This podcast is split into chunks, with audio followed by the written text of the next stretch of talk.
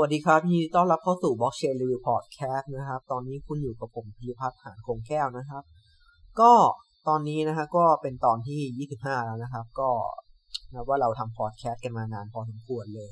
เอานะครับ เรามาเข้าเรื่องวันนี้กันก่อนนะครับ แน่นอนว่าวันนี้เนี่ยเราก็คงไม่มีเรื่องอะไรที่เอ่อเป็นกระแสหรือทุกคนวุ่นวายกันนะครับ ได้เท่าโควิด -19 นะครับ ไวรัสที่ทำให้ ทุกคนต้อง work from home นะครับ แล้วก็เกิดปัญหามากมายหย่อมย่านะครับ ต้องมีการรับเงินเยียวยา และทุกคนก็พูดกันเหมือนกันว่า เมื่อไหร่โควิด -19 นี้จะหายไปนะครับ เมื่อไหร่วัคซีนจะเสร็จสักทีนะครับ ซึ่งผมจะมาเล่าให้ฟังเลยนะครับว่าการผลกระทบที่เกิดขึ้นจากโควิด -19 เนี่ย ตั้งแต่เริ่มต้นจนไปถึงตลาดทุน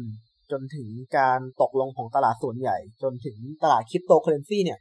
มันเกิดอะไรขึ้นบ้างนะครับทีละสเต็ป by สเต็ปแล้วก็จะทำการวิเคราะห์ด้วย แต่ว่ายังไงก็ขอบอกว่าการวิเคราะห์นี้เป็นการวิเคราะห์โดยส่วนตัวเท่านั้นนะครับ แต่ว่าข้อมูลที่ค้นหาหามาเนี่ยส่วนใหญ่จะเป็น fact นะครับ แต่ว่าการวิเคราะห์เนี่ยยังไงก็ใช้วิจารณญาณในการที่จะเชื่อหรือไม่เชื่อผมด้วยนะครับ ยังไงก็ทำการบ้านเองด้วย โอเค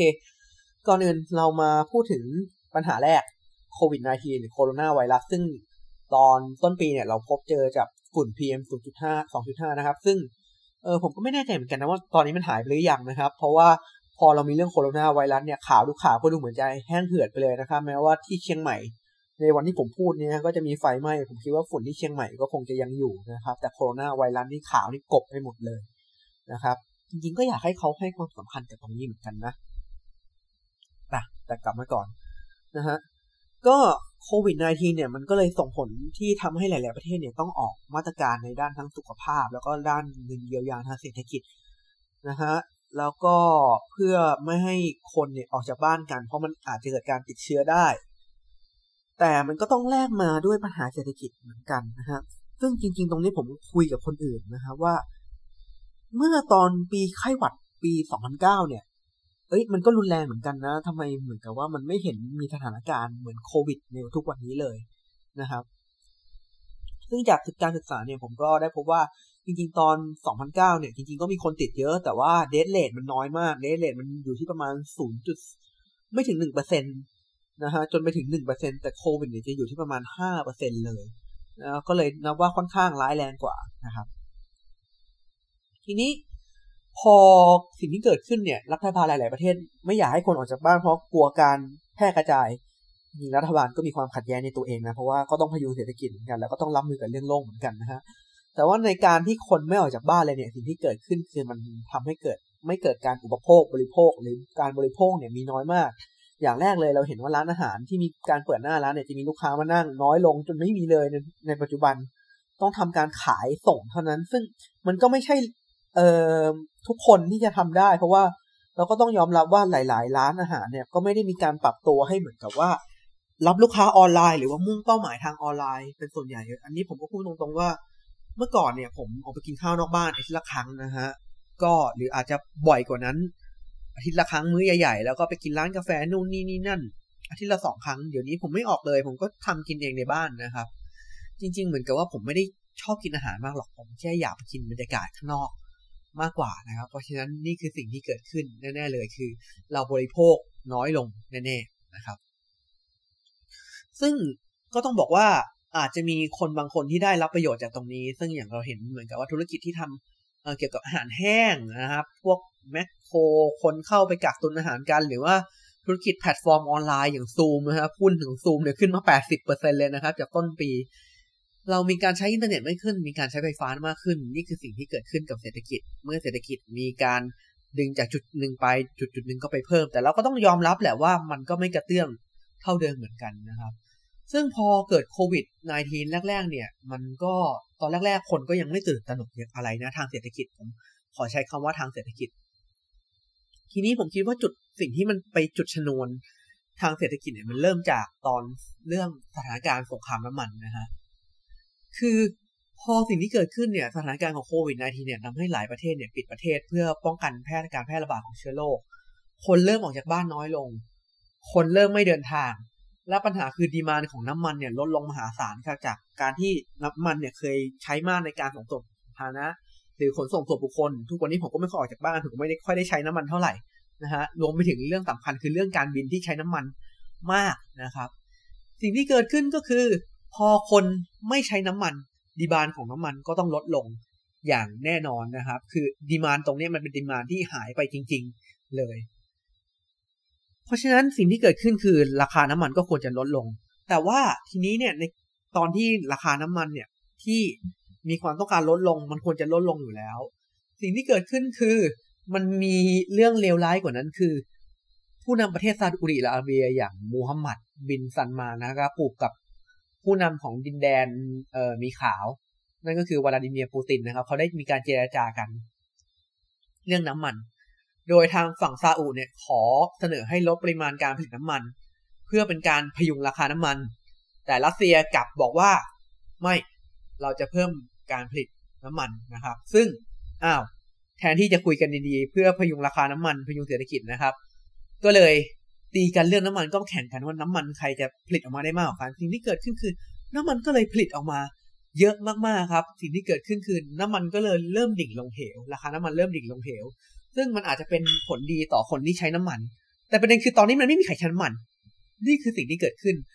ผลกระทบที่เกิดขึ้นคืออุตสาหกรรมปิโตรเลียมและอุตสาหกรรมน้ำมันทั้งหมด ถูกกระทบ และ อุตสาหกรรมปิโตรเลียมอะไรพวกนี้มันก็มีผลกระทบอย่างมากอย่างประเทศไทยเราอะปตทเนี่ยเออมีส่วนแบ่งในตลาดหุ้นค่อนข้างมากนะครับ เพราะฉะนั้นผู้คนในอุตสาหกรรมปิโตรเลียมเลยก็เลยตกงานกัน ถ้าให้สรุปง่ายๆคือน้ำมันถูกผลิตขึ้นเยอะ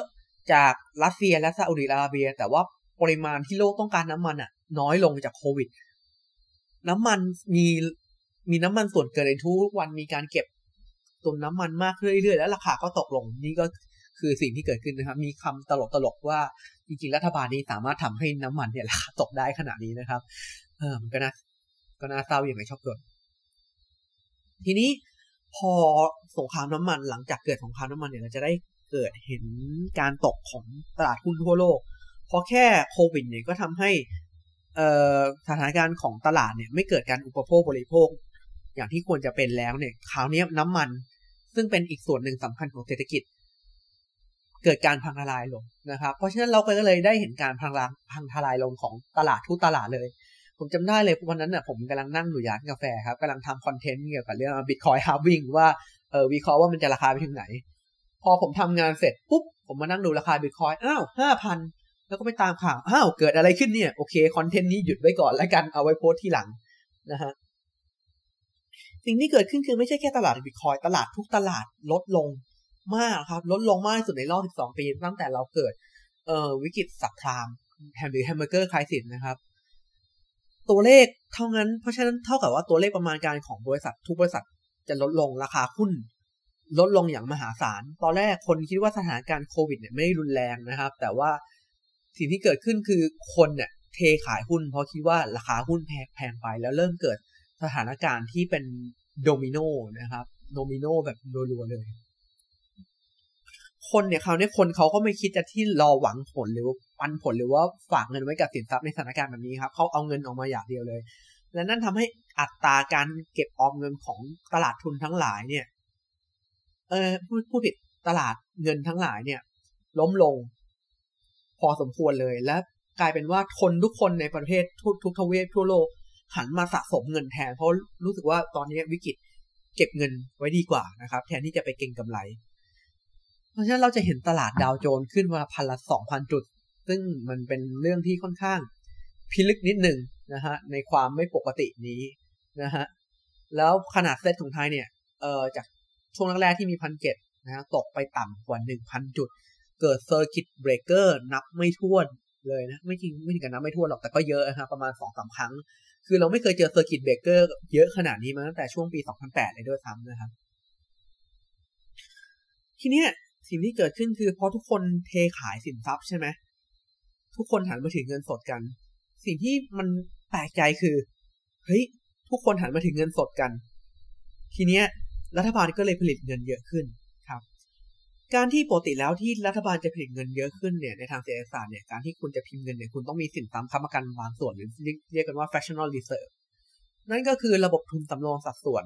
ว่าแต่ละประเทศจะมีกฎเกณฑ์ที่หลักการต่างกันไป ซึ่งโชคดีนะที่ประเทศเราเนี่ยมีเยอะนิดนึงถ้าเทียบกับหลายๆประเทศนั่นทำให้ดีสาธารณของประเทศเราเนี่ยน้อยกว่าประเทศอื่น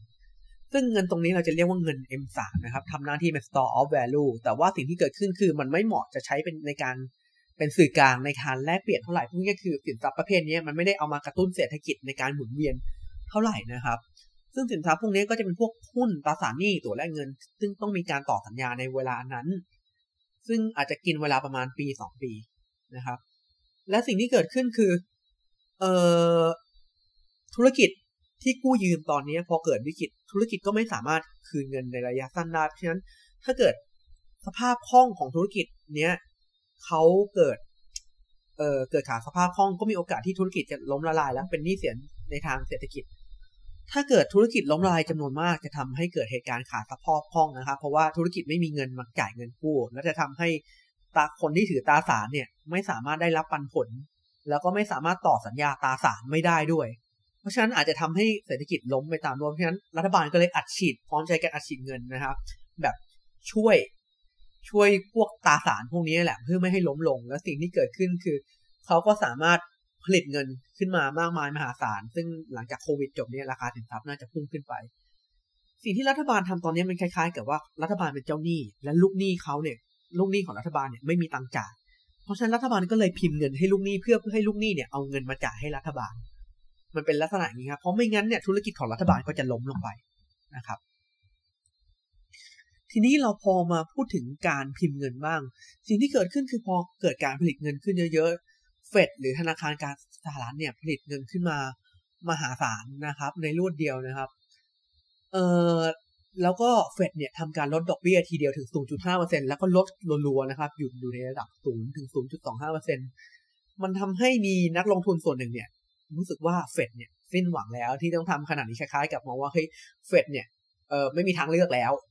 ที่ต้องทำอย่างนี้เหมือนเฟดสิ้นหวังแล้วนั่นและนั่นทำให้เหมือนกับว่าตอนที่เฟดประกาศผลิตเงินขึ้นมาในช่วงหนึ่งเนี่ย มันทำให้ตลาดแทนที่จะดีขึ้นมันกลับดิ่งลงนะฮะ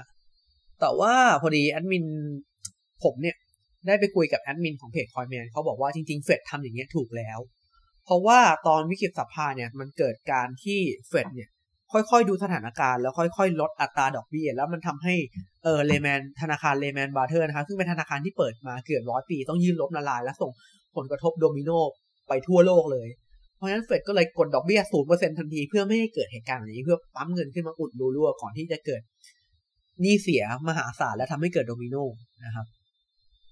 นอกจากนี้เฟดยังพิมพ์เงินเพิ่มเจ็ดแสนล้านเพื่อซื้อพันธบัตรกับจากธนาคารและให้ธนาคารนำเงินไปหมุนเวียนกระตุ้นเศรษฐกิจนะครับ แต่ว่า อย่างที่บอก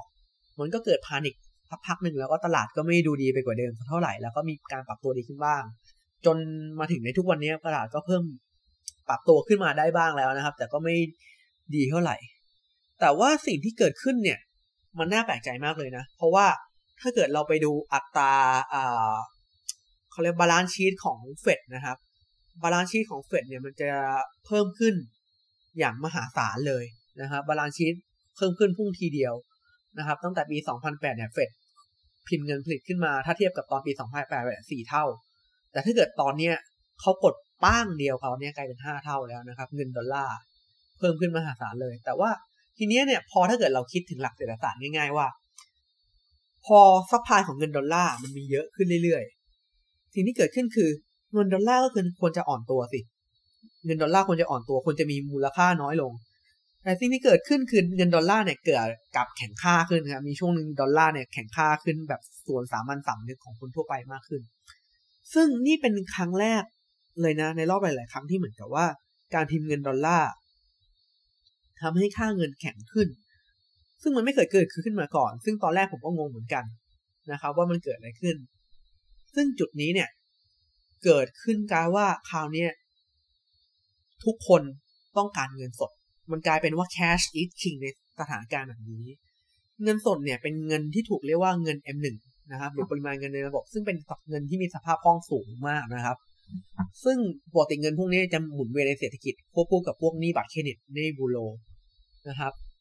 ทำให้ทุกคนตอนนี้เนี่ยพอทุกคนขายสินทรัพย์พออยู่ในสถานการณ์ไม่นอนทุกคนโหยหาเงินสดหาเงินสดรัฐบาลสหรัฐจะพิมพ์เงินผลิตขึ้นมาเท่าไหร่ ทุกคนก็อยากเก็บเงินไว้ก่อน นี่คือสิ่งที่เกิดขึ้นไม่ว่าจะเยียวยาด้วยการแจกเงินเงินกู้ดอกเบี้ยต่อลมอัดดอกเบี้ยอะไรเข้าไป ทุกอย่าง แต่เงินดอลลาร์กับแข็งค่าขึ้น แต่จริงๆตอนนี้ก็พอเล็กลงมาหน่อยแล้วนะ แต่ถ้าเกิดเทียบกับผลิตที่ผลิตขึ้นมาเนี่ย ก็ถือว่าแข็งอยู่ดีนะฮะนั่นเพราะว่า ปัญหาเรื่องโควิด -19 เนี่ยเป็นปัญหาระยะสั้นที่เกิดขึ้นที่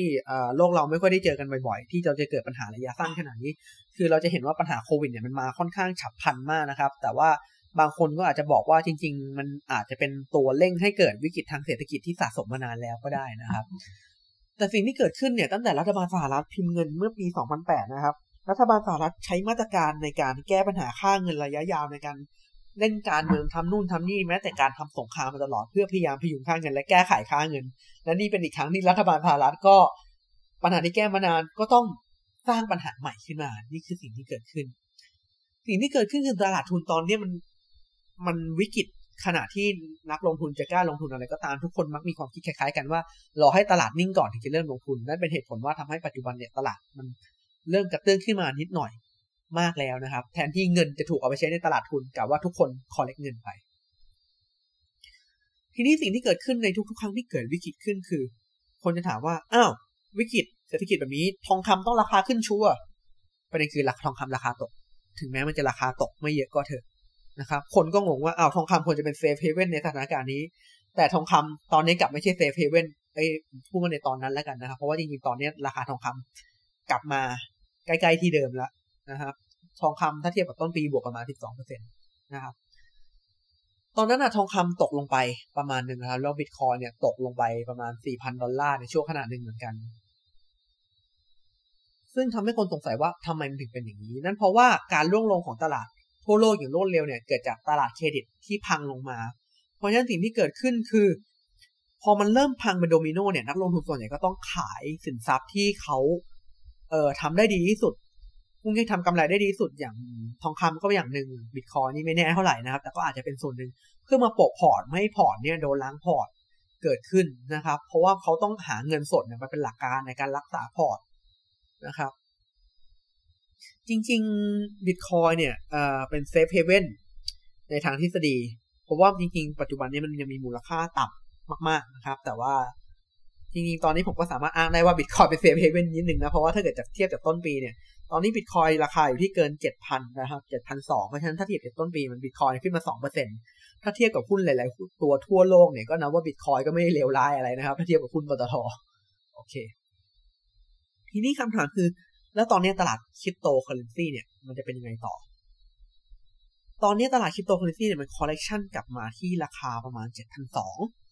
แต่ผมก็เคยพูดเรื่องนี้มาหลายทีแล้วว่าตลาดคริปโตเคอเรนซีเป็นตลาดที่มีความเสี่ยงสูง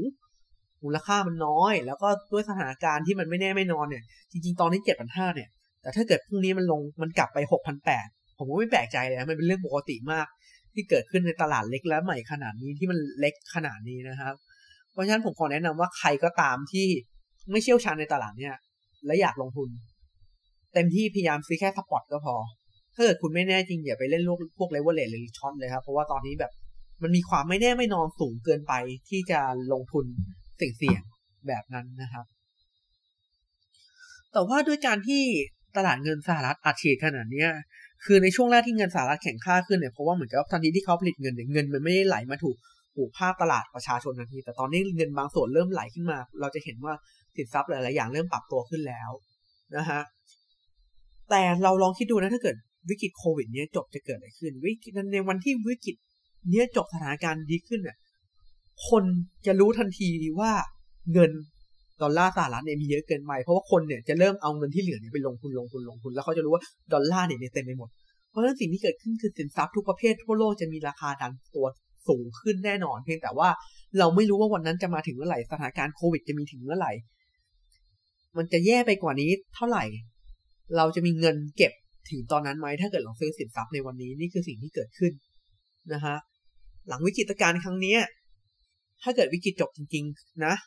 ผมคิดว่าบิตคอยเนี่ยอาจจะราคาปรับตัวสูงขึ้น ค่อนข้างคิดน่าจะเป็นอย่างนั้นนะ ถ้าเกิดวิกฤตจบแบบจบจริง